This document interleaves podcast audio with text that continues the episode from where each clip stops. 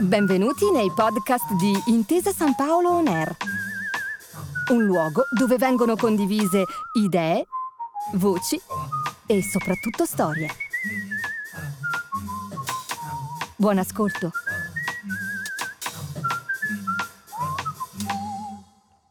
Buonasera, buonasera a tutti voi. Grazie come sempre della vostra partecipazione. La Repubblica Italiana, recita l'articolo nove, promuove lo sviluppo della cultura e la ricerca scientifica e tecnica e tutela il paesaggio e il patrimonio storico e artistico della nazione. Bello l'articolo nove della Costituzione, sembra scritto da Manzoni, perché qui abbiamo la cultura, abbiamo la scienza e la tecnica della letteratura e del teatro, non dimentichiamo anche del teatro, e soprattutto il paesaggio e il patrimonio materiale e immateriale, che grazie alla vostra memoria e alla nostra immaginazione consente questo viaggio che oggi giunge ad nuovi capitoli.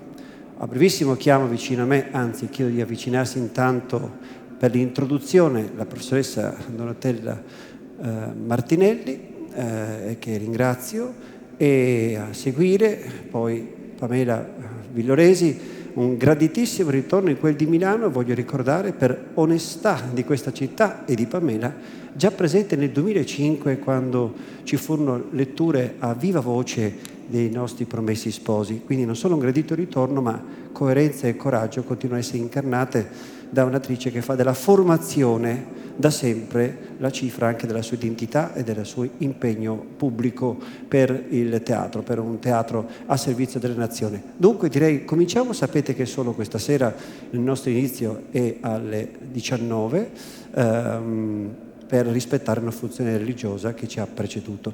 Quindi eh, buon ascolto e cominciamo.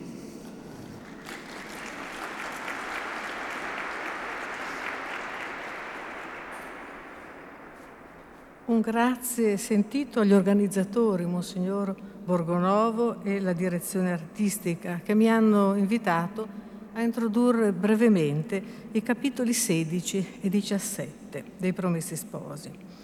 Questi due capitoli formano idealmente un dittico.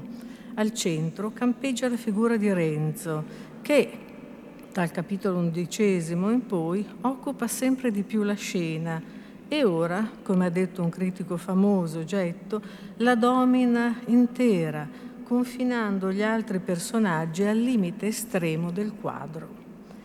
È davvero diventato il protagonista, insieme a Lucia, del romanzo, il primo uomo della nostra storia, come dirà più avanti Manzoni. Tra due capitoli esiste continuità, ma anche un forte chiaroscuro. Il primo è di movimento, di estrema tensione drammatica, nel secondo il ritmo progressivamente rallenta sino alla paralisi del terrore nel cupo silenzio del bosco a notte fonda, quando Renzo si vede perduto. Renzo fugge dall'inizio alla fine del sedicesimo capitolo, sospinto dalla paura di essere riconosciuto e catturato.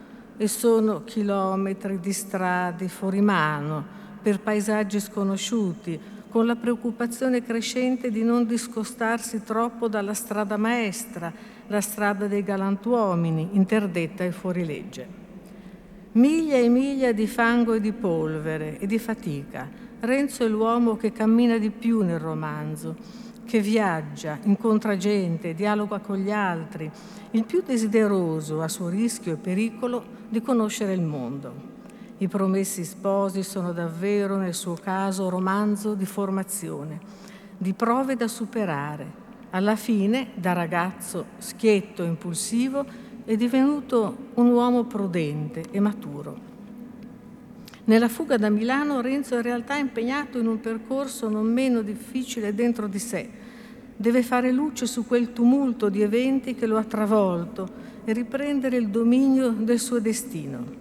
via via che dalla città si passa alla campagna e la moltitudine vociante della folla lascia il posto alla solitudine di paesi sconosciuti, la fuga di Renzo acquista sempre più valenze allegoriche. Alla cronaca dei fatti si sovrappongono complesse significazioni simboliche e morali. A questo capitolo ha dedicato una bellissima lettura Domenico De Robertis, proprio in questa chiave. Siamo di fronte, tuttavia, conviene avvertire, a un dato strutturale. Nel passaggio tra la prima e la seconda minuta, dal Fermo e Lucia agli Sposi Promessi, e ora possediamo l'intera edizione critica diretta da Dante Isella, la fabula, il racconto, tende a divenire parabola. Le vicende dei personaggi si caricano progressivamente di valenze morali e filosofiche più universali. L'autore ha trovato un suo punto di osservazione distaccato rispetto a quella che chiama, con la solita ironia, la sua cantafavola. Guarda tutto da lontano, può cogliere insegnamenti che lascia trapelare tra le righe e che poi distilla in quel sugo mirabile, utile a una vita migliore, alla fine del romanzo, nel capitolo trentottesimo. Ma torniamo al racconto. Sin dalle prime battute del capitolo, appena sfuggito alle grinfie degli sbirri, Renzo mostra di aver imparato a cogliere al volo, nel volto di chi incontra, gli indizi del carattere, del temperamento, ma anche le tracce di uno stato d'animo fuggevole, le prove della sincerità o viceversa i chiari segni della simulazione. È divenuto insomma psicologo, diciamo così, acuto interprete dell'animo umano, ma anche, per converso, è capace di astuzie sottili, persino di utili infingimenti nella conversazione, magari per studiare meglio l'interlocutore. Troppo tardi, però. A Gorgonzola, nell'osteria degli sfaccendati, lo aspetta la più amara delle scoperte, per bocca del mercante. Mancava alla galleria del romanzo una figura così gretta di benpensante, cinico, sprezzante, ligio all'ordine pubblico per puro interesse religioso, ma senza carità, senza pietà. Renzo ascolta dalle sue labbra la storia di uno sciagurato capopopolo sfuggito alla cattura, un giovane senza casa né tetto, pronto ad ammazzare i padroni, al centro di un intrigo internazionale, come testimonia il gran fascio di lettere trovate in suo possesso. Queste calunnie, diffuse al fine di assicurare alla giustizia un utile capro espiatorio della rivolta, sono per Renzo la medicina più amara. Annichilito esce dall'osteria, prende la direzione opposta a quella da cui era venuto. Conta sull'aiuto della provvidenza, che è l'ultima risorsa rimasta dopo che gli uomini di cui si era fidato lo hanno tradito.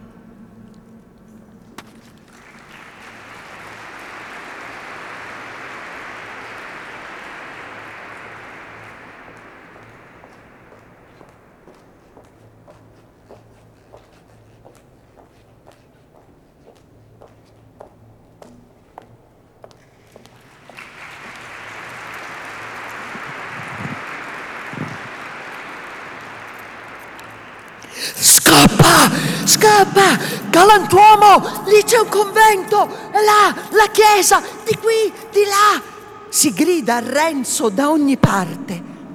In quanto allo scappare, pensate se aveva bisogno di consigli.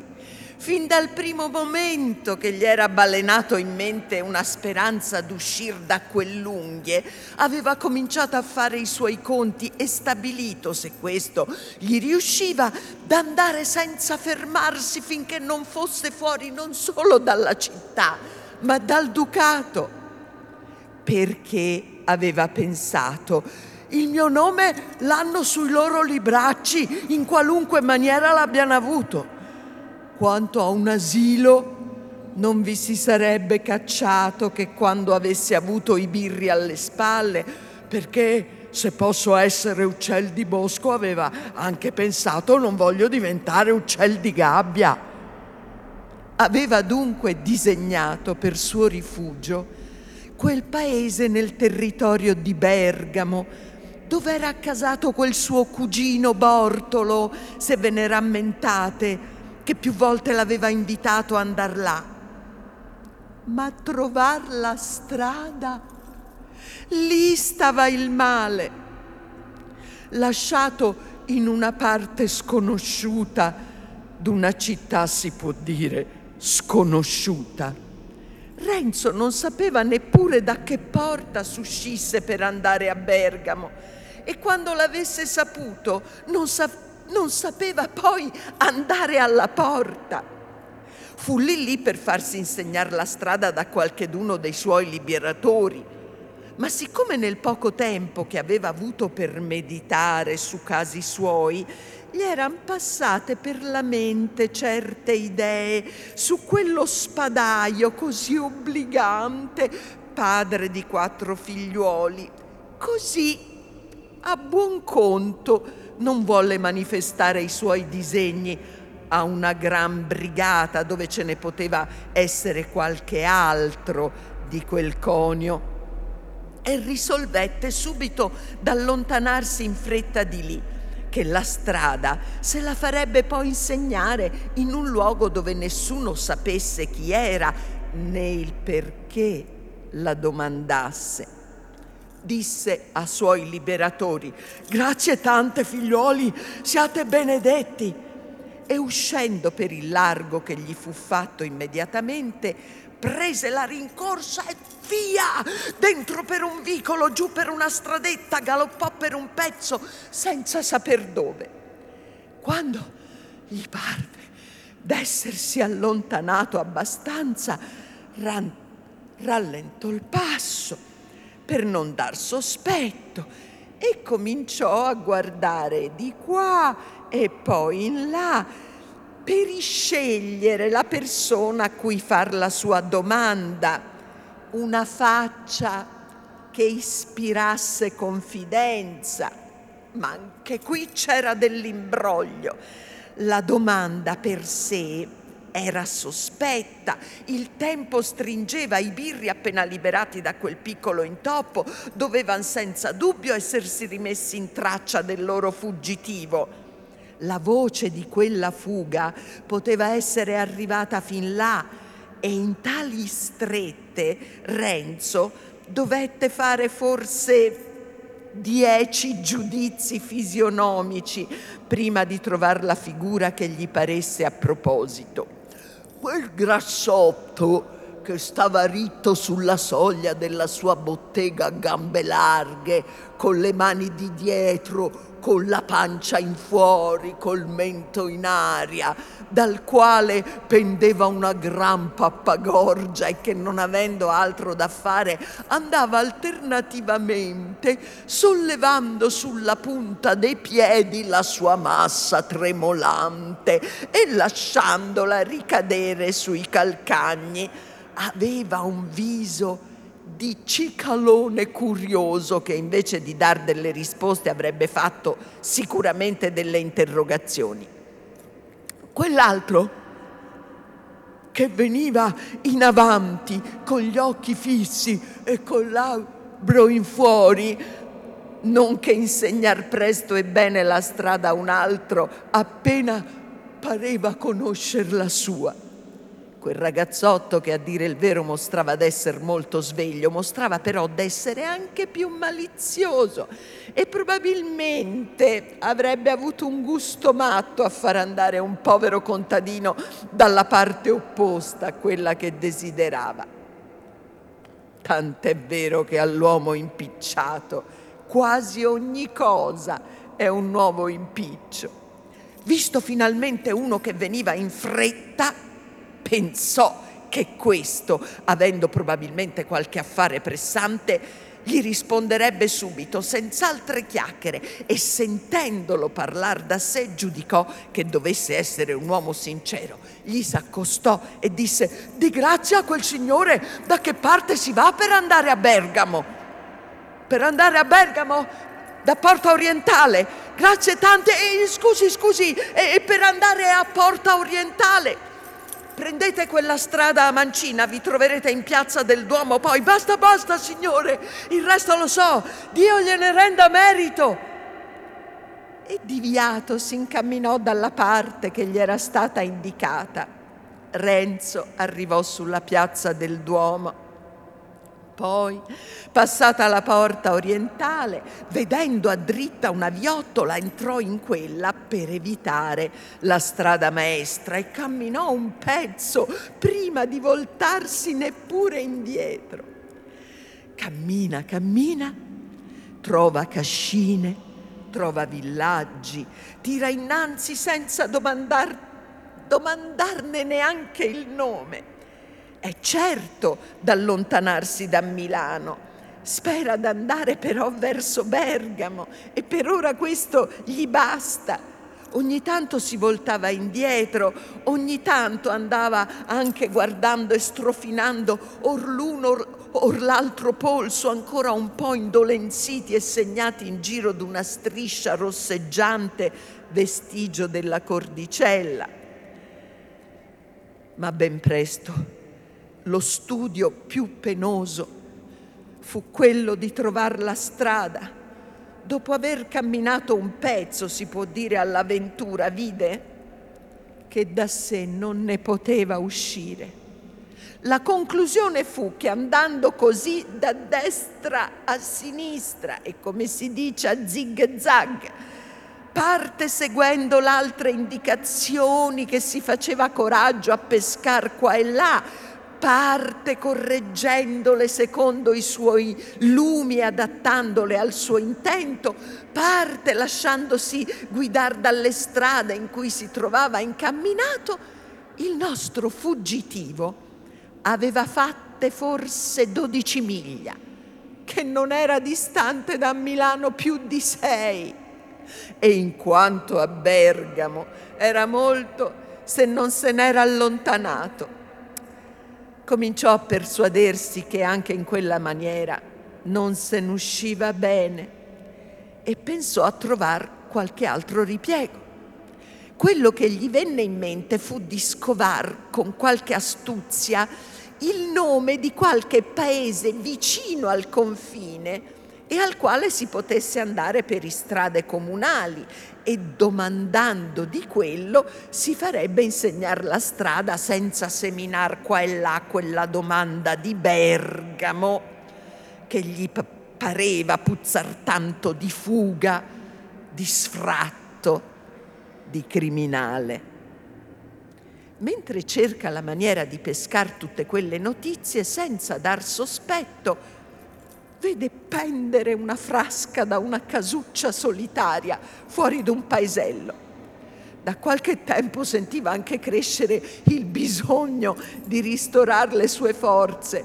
Pensò che lì sarebbe il luogo di fare i due servizi in una volta. Entrò. Non c'era che una vecchia con la rocca al fianco e col fuso in mano. Chiese un boccone. Gli fu offerto un po' di stracchino e del vino buono. Accettò lo stracchino, del vino la ringraziò, gli era venuto in odio per quello scherzo che gli aveva fatto la sera avanti e si mise a sedere pregando la donna che facesse presto. Questa in un momento ebbe messo in tavola e subito dopo cominciò a tempestare il suo ospite di domande e sul suo essere e sui gran fatti di Milano, che la voce ne è arrivata fin qua. Renzo non solo seppe schermirsi dalle domande con molta disinvoltura, ma approfittandosi della difficoltà medesima fece servire al suo intento la curiosità della vecchia che gli domandava dove fosse incamminato. Eh, eh, devo andare in molti luoghi, rispose, e se trovo un ritaglio di tempo vorrei anche passare un momento da quel paese piuttosto grosso, eh, sulla strada di Bergamo, vicino al confine però, nello stato di Milano. Uh, come si chiama? Qualcheduno ce ne sarà, pensava intanto fra sé. E Gorgonzola? Volete dire? rispose la vecchia. Gorgonzola, ripeté Renzo, quasi per mettersi meglio in mente la parola. È molto lontano di qui, riprese poi. Non lo so precisamente, saranno dieci, saranno dodici miglia. Se ci fosse qualcuno dei miei figlioli ve lo saprebbe dire. E per non ve l'allungar più del bisogno, col nome di Gorgonzola in bocca, di paese in paese, ci arrivò un'ora circa prima di sera. Già cammin facendo, aveva disegnato di far lì un'altra fermatina per fare un pasto un po' più sostanzioso. Il corpo avrebbe anche gradito un po' di letto, ma prima di contentarlo in questo Renzo l'avrebbe lasciato cadere rifinito sulla strada. Fatti alcuni passi in Gorgonzola, vide un'insegna ed entrò. E all'oste che gli venne incontro chiese un boccone e una mezzetta di vino, le miglia di più e il tempo gli avevano pa- fatto passare quell'odio così estremo e fanatico. «Vi prego di far presto», soggiunse, «perché ho bisogno di rimettermi subito in strada». E questo lo disse perché non solo era vero, ma anche per paura che l'oste, immaginandosi che volesse dormir lì, non gli uscisse fuori a domandar del nome, del cognome, donde veniva e perché negozio alla larga. L'oste rispose a Renzo che sarebbe servito e questo si mise a sedere in fondo della tavola vicino all'uscio, il posto dei vergognosi. Un di coloro si staccò dalla brigata, s'accostò al soprarrivato e gli domandò se veniva da Milano. «Io?» disse Renzo sorpreso per prender tempo a rispondere. «Voi? Se la domanda è lecita?» Renzo, tentennando il capo, stringendo le labbra e facendone uscire un suono inarticolato, disse: «Milano, da quel che ho sentito dire, non deve essere un luogo d'andarci in questi momenti, meno che per una gran necessità. Continua dunque anche oggi il fracasso?» domandò con più istanza il curioso. «Bisognerebbe esser là per saperlo», disse Renzo. «Ma voi non venite da Milano?» «Vengo da Liscate», rispose lesto il giovine, che intanto aveva pensata alla sua risposta. Ne veniva infatti a rigor di termini, perché c'era passato e il nome l'aveva saputo a un certo punto della strada da un viandante che gli aveva indicato quel paese come il primo che doveva attraversare per arrivare a Gorgonzola. «Ah!», disse l'amico, come se volesse dire: «Faresti meglio a venire da Milano, ma pazienza». «E all'Iscate», soggiunse, «non si sapeva niente di Milano?» «Potrebbe essere benissimo che qualcuno sapesse qualche cosa», rispose il montanaro, «ma io non ho sentito nulla». E queste parole le proferì in quella maniera particolare che par che voglia dire: «Ho finito». Il curioso tornò al suo posto e un momento dopo l'oste venne a mettere in tavola. «Quanto c'è di qui all'Adda?» gli, gli disse Renzo, mezzo tra denti, con un fare da addormentato che gli abbiam visto qualche altra volta. «All'Adda? Per passare?» disse l'oste. «Cioè sì, all'Adda». «Volete passare dal ponte di Cassano o sulla chiatta di Canonica?» «Dove si sia?» domandò così per curiosità. volevo dire, perché quelli sono luoghi dove passano i galantuomini, la gente che può dar conto di sé. Va bene, e quanto c'è? Fate conto che tanto a un luogo come all'altro, poco più, poco meno, ci sarà sei miglia. Sei miglia? Non credevo tanto, disse Renzo. Eh già, riprese poi con un'aria di indifferenza portata fino all'affettazione. Eh già, ma chi avesse bisogno di prendere una scorciatoia, ci saranno altri luoghi da poter passare. Ce n'è sicuro, rispose l'oste ficcandogli in viso due occhi pieni d'una curiosità maliziosa. Ce n'è sicuro. Bastò questo per far morir tradenti al giovine l'altre domande che aveva preparate. Si tirò davanti il piatto e, guardando la mezzetta che l'oste aveva posata insieme con quello sulla tavola, disse: «E il vino è sincero?» «Come l'oro!» disse l'oste. «Domandate pure a tutta la gente del paese e del contorno che se ne intende, e poi lo sentirete!» E così dicendo tornò verso la brigata.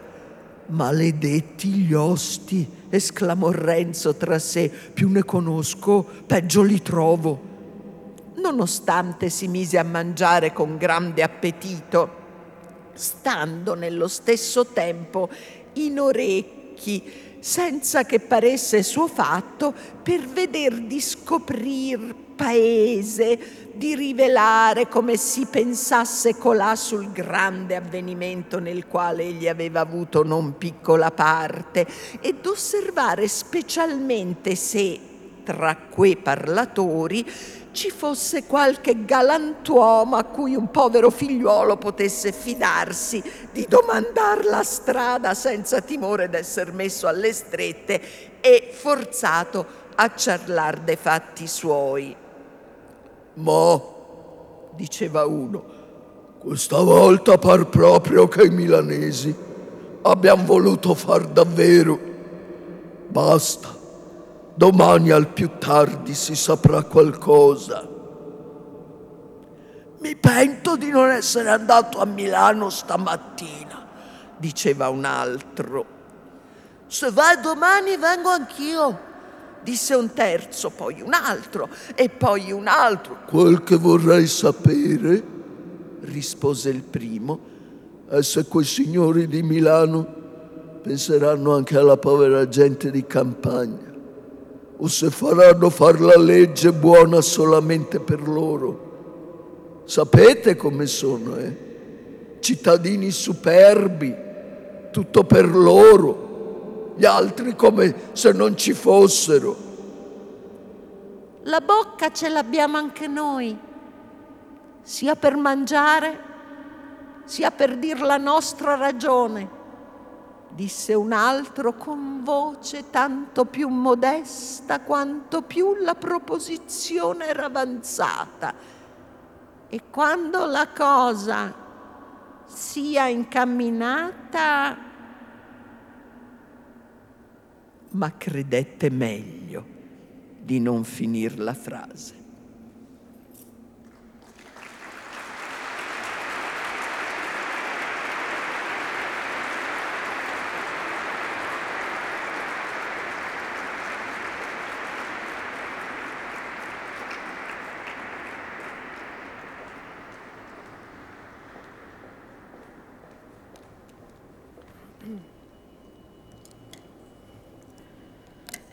Con il diciassettesimo capitolo Renzo tocca il fondo della disperazione. Dal piano del racconto degli eventi si scivola in quello della sua realtà interiore. Il calare della notte assume un valore simbolico e morale. La solitudine, il freddo, la stanchezza divengono dati della sua coscienza, come il sonno di Dante nella selva oscura del peccato. L'animo smarrito regredisce alle inquietudini dell'infanzia e sopraffatto dalla paura del buio, dell'ignoto. Dalla macchia si entra nel bosco. Non ci sono che le ombre inquietanti degli alberi, la luce pallida della luna, le voci misteriose della notte, l'uggiolare di un cane, il rumore secco delle foglie. Cresce la paura. Renzo è solo con se stesso, paralizzato dalla propria stessa angoscia. Le certezze dell'adulto, dell'uomo sicuro e vigoroso, sono svanite, ma la fede resiste. La religione della famiglia, la più atavica, quella degli umili.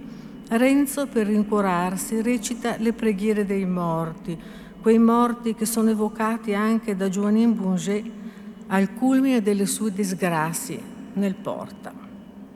Toccato il fondo, ecco che ritrova le forze, richiama a sé i propri spiriti, dice Manzoni, ricalcando l'amato Virgilio. E proprio in questo momento di immobilità e di silenzio gli arriva la voce dell'Adda, quella voce tanto desiderata, quasi evocata, prima ancora di essere udita, dentro di sé. Le chiavi di lettura allegoriche si offrono quasi immediatamente. Occorre fermarsi, occorre avere il tempo per guardare in fondo a sé. Solo allora si ritrova la via. La salvezza in quella buona voce, una voce capace di farsi sentire e quasi di richiamare a sé chi si è perduto. Voce che riconduce il pensiero alle origini stesse della propria vita. Dice Manzoni di Renzo nato e cresciuto alla seconda sorgente, per dir così, di quel fiume. Voce che reca impressa la memoria degli affetti più cari. Nell'ottavo capitolo aveva detto Manzoni: torrenti dei quali distingui la voce come il suono, lo scroscio, come il suono delle voci domestiche. Il rilievo è di un grande lettore che mi piace ricordare, Cesare Angelini.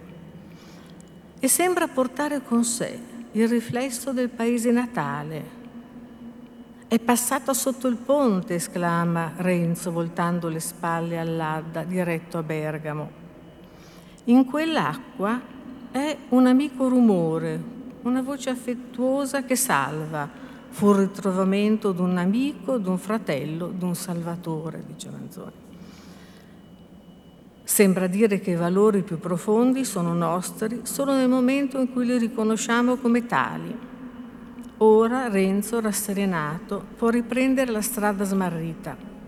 Dopo la notte passata nel capanno, è pronto a raggiungere Bortolo, in quella piccola comunità appartata, nella sua rustica semplicità, potrà ritrovare la pace e pensare al futuro. La risorta speranza trova espressione nella mirabile visione del cielo di Lombardia, che è tra le nature più celebri del romanzo. Nessun autore, mi pare, aveva mai letto nel mutevole avvicendarsi di luci e di nuvole e nello svariare infinito dei colori il sentimento di una tale pienezza di vita. E vi aveva riconosciuto quasi le radici stesse del suo esistere, radici che affondano in una terra che ha un nome tra le innumerevoli terre del mondo e però sembra protesa verso lo spazio infinito di quel suo cielo. In quella immensità si riflette, in quella sua varia e viva bellezza si appaga.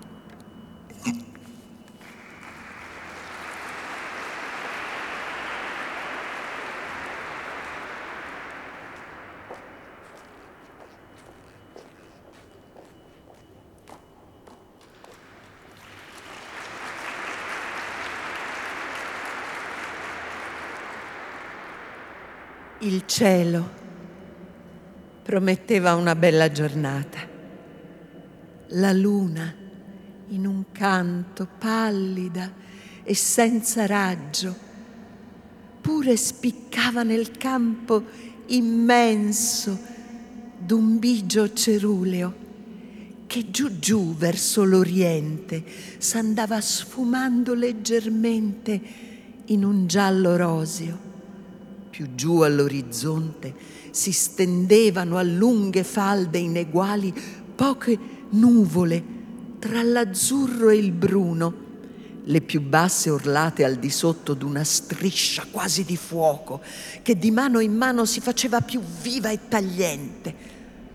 Da mezzogiorno altre nuvole ravvolte insieme, leggere e soffici, per dir così, s'andavan lumeggiando di mille colori senza nomi. Quel cielo di Lombardia, così bello quando è bello, così splendido, così in pace. Se Renzo si fosse trovato lì andando a spasso, certo avrebbe guardato in su e ammirato quell'albeggiare così diverso da quello che era solito vedere nei suoi monti, ma badava alla sua strada e camminava a passi lunghi per riscaldarsi e per arrivar presto.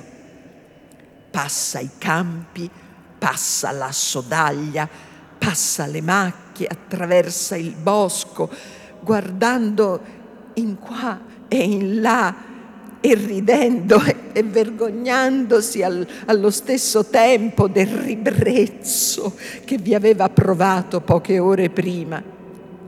E sul ciglio della riva guarda giù e di tra i rami vede una barchetta di pescatore che veniva ad agio, contracqua, radendo quella sponda. Scende subito per la più corta, tra i pruni.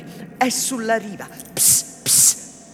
Dà una voce leggera leggera al pescatore e con l'intenzione di far come se chiedesse un servizio di poca importanza, ma senza avvedersene, in una maniera mezzo supplichevole, gli accenna che approdi. Il pescatore gira uno sguardo lungo la riva, guarda attentamente lungo l'acqua che viene, poi si volta a guardare indietro lungo l'acqua che va, poi dirizza la prora verso Renzo e approda.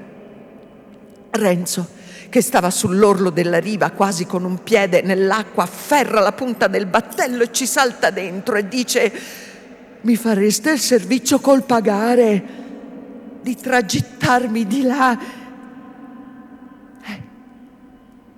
Il pescatore l'aveva già indovinato e già voltava da quella parte. Toccano finalmente quella riva.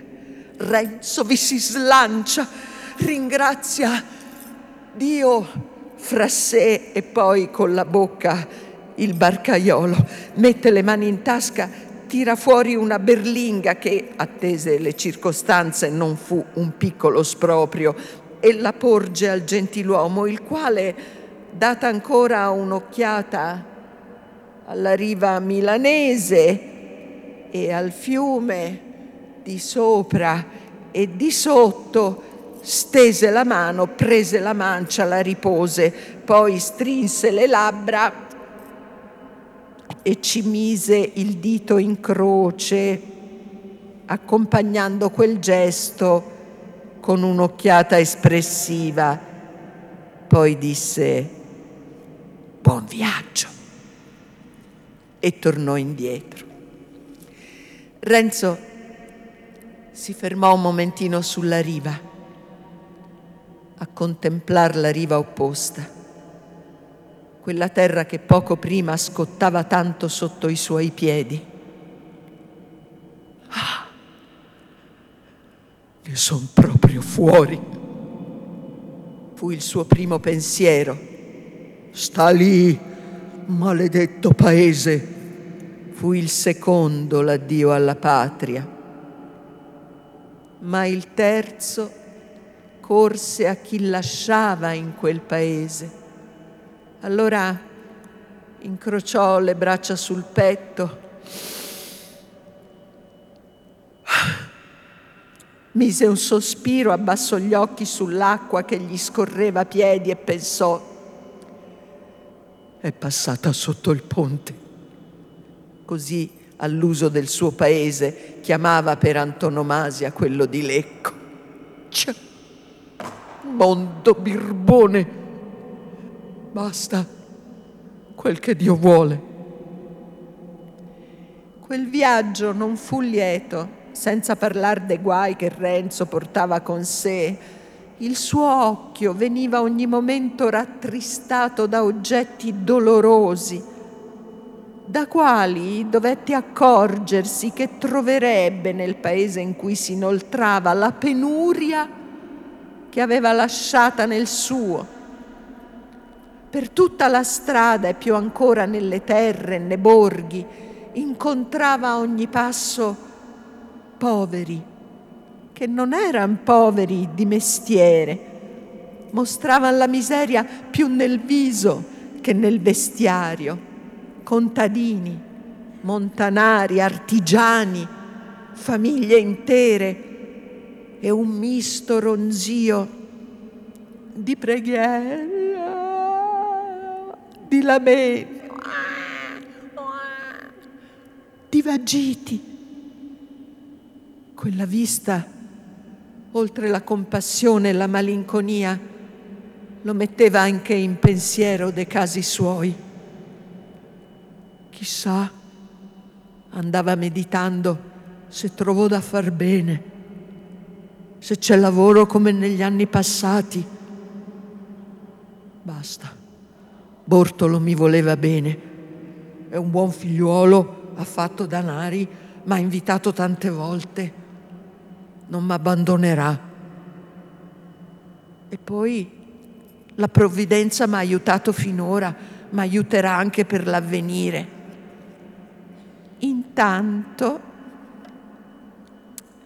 l'appetito, risvegliato già da qualche tempo, andava crescendo di miglio in miglio, e quantunque Renzo, quando cominciò a dargli retta, sentisse di poter reggere senza grande incomodo per quelle due o tre ore che gli poteva rimanere, pensò da un'altra parte che non sarebbe una bella cosa di presentarsi al cugino come un pitocco e dirgli per primo complimento dammi da mangiare.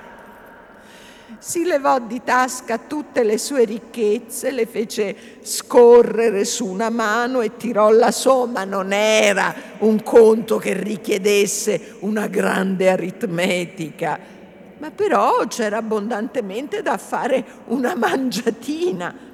Entrò in un'osteria a ristorarsi lo stomaco e infatti, pagato che ebbe, gli rimase ancora qualche soldo.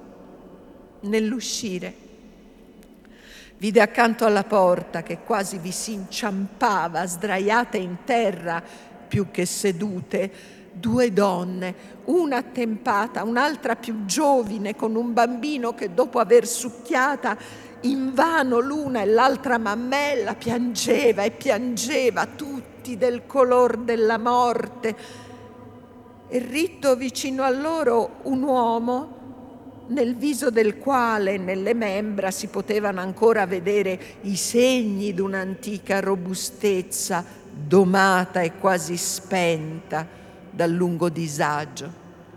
Tutte e tre stesero la mano verso colui che usciva con passo franco e con l'aspetto rianimato. Nessuno parlò, che poteva dir di più una preghiera. Là c'è la provvidenza, disse Renzo. E cacciata subito la mano in tasca, la votò di quei pochi soldi, li mise nella mano che si trovò più vicina e riprese la sua strada. La refezione e l'opera buona, giacché sian composti d'anima e di corpo, avevano riconfortati e rallegrati tutti i suoi pensieri. Certo, dall'essersi così spogliato degli ultimi danari, gli era venuto più di confidenza per l'avvenire, che non gliene avrebbe dato il trovarne dieci volte tanti, perché se a sostenere in quel giorno quei poverini che mancavano sulla strada la provvidenza aveva tenuti in serbo proprio gli ultimi quattrini d'un estraneo fuggitivo, incerto anche lui del come vivrebbe, chi poteva credere che volesse poi lasciare in secco colui del quale s'era servita ciò e a cui aveva dato un sentimento così vivo di se stessa, così efficace, così risoluto? Questo era un dipresso il pensiero del giovine, però men chiaro ancora di quello che io l'abbia saputo esprimere. Arriva al paese del cugino.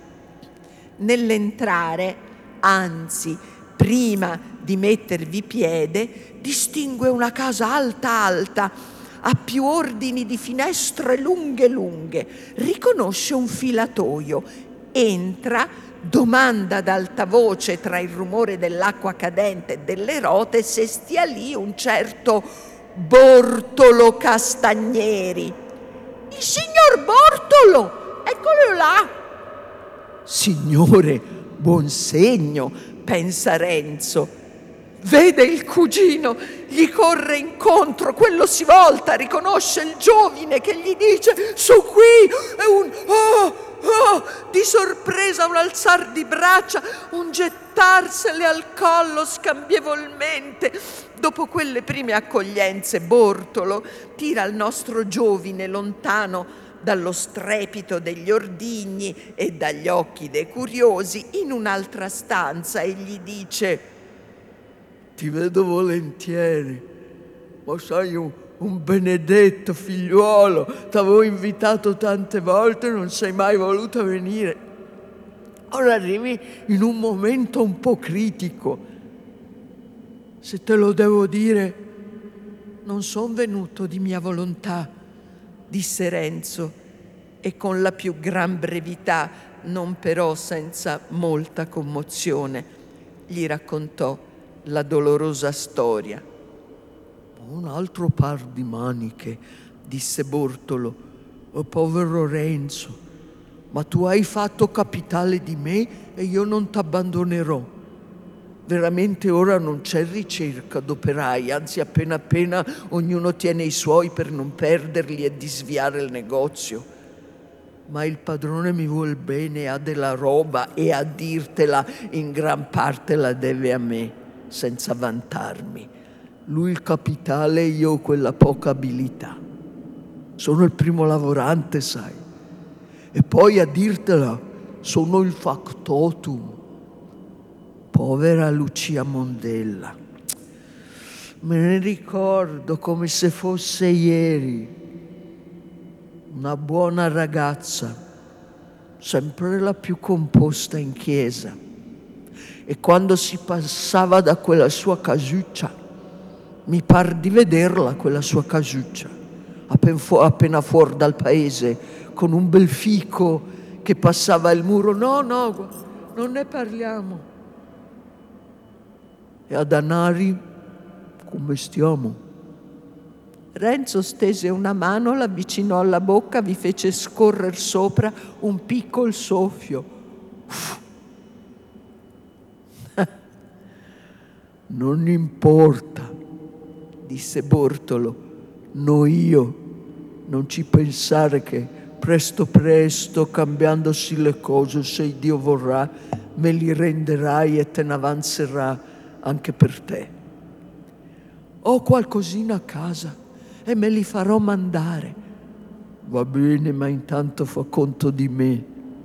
Dio m'ha dato del bene perché faccia del bene, e se non ne fo a parenti, agli amici, a chi ne farò? L'ho detto io, della provvidenza», esclamò Renzo, stringendo affettuosamente la mano al buon cugino. Tutti infatti andò bene, e tanto a seconda delle promesse di Bortolo che crediamo inutile di farne particolar relazione. E fu veramente provvidenza, perché la roba e i quattrini che Renzo aveva lasciati in casa, vedremo or ora quanto fosse da farci assegnamento.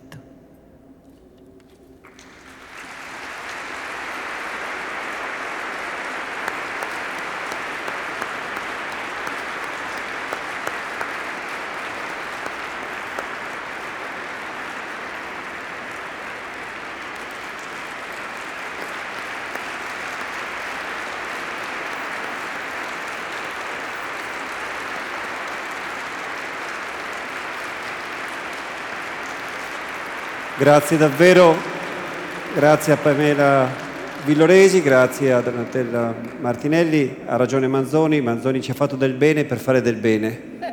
E questa sera abbiamo appreso ancora una volta di quel cielo della Lombardia così bello quando è bello, così splendido, così in pace. Dipende anche da noi che sia così splendido e così in pace, dipende anche forse dalla letteratura, dal nostro ascolto, ancora di più dal nostro sguardo. Grazie e domani il nostro viaggio prosegue. Grazie a tutti, davvero.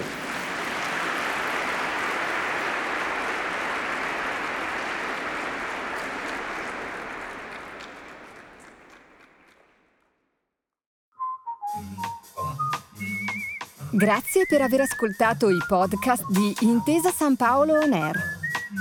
Al prossimo episodio.